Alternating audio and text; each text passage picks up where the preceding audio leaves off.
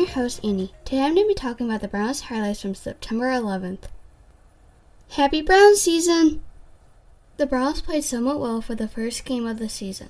We were off to a slow start, but as the game went on, we played much better. We had some great plays on both offense and defense, but there are some things that we need to work on so we can play even better in future games. On offense, we were able to get the ball and get many first downs. We were also able to get down the field, which gave us more opportunities to score points. We scored two touchdowns and four field goals. Jacoby Brissett played well for his first game ever as a Browns. He was 18 for 34 with one touchdown and 147 yards. He was sacked once though. We need to protect Jacoby more, we need to get open more, and we need to get down the field more. We need to score more points so we can extend our lead and win the game.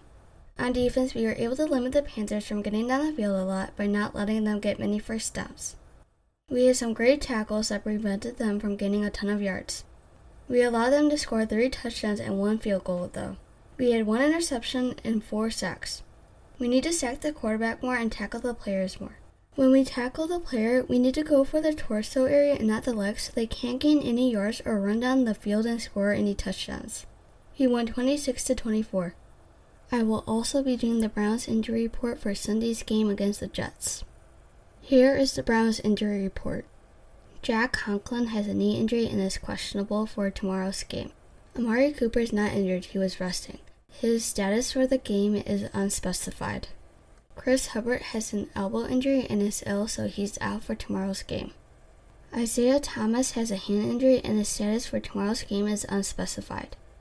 Mike Woods is ill and his status for tomorrow's game is unspecified. David Njoku has a personal issue and his status for tomorrow's game is unspecified. Perrion Winfrey is not injured but was disciplined by the Browns, so his status for tomorrow's game is unspecified. I don't expect him to play tomorrow because the Browns are not happy with what he did during practice. Here's the Jets injury report. George Fant has a knee injury and is questionable for tomorrow's game. John Franklin Myers has a toe injury and is questionable. Jordan Whitehead has an ankle injury and is questionable. Braxton Berrios has a heel injury and is questionable. Braden Mann has a back injury and is questionable. Zach Wilson has a knee injury and is out.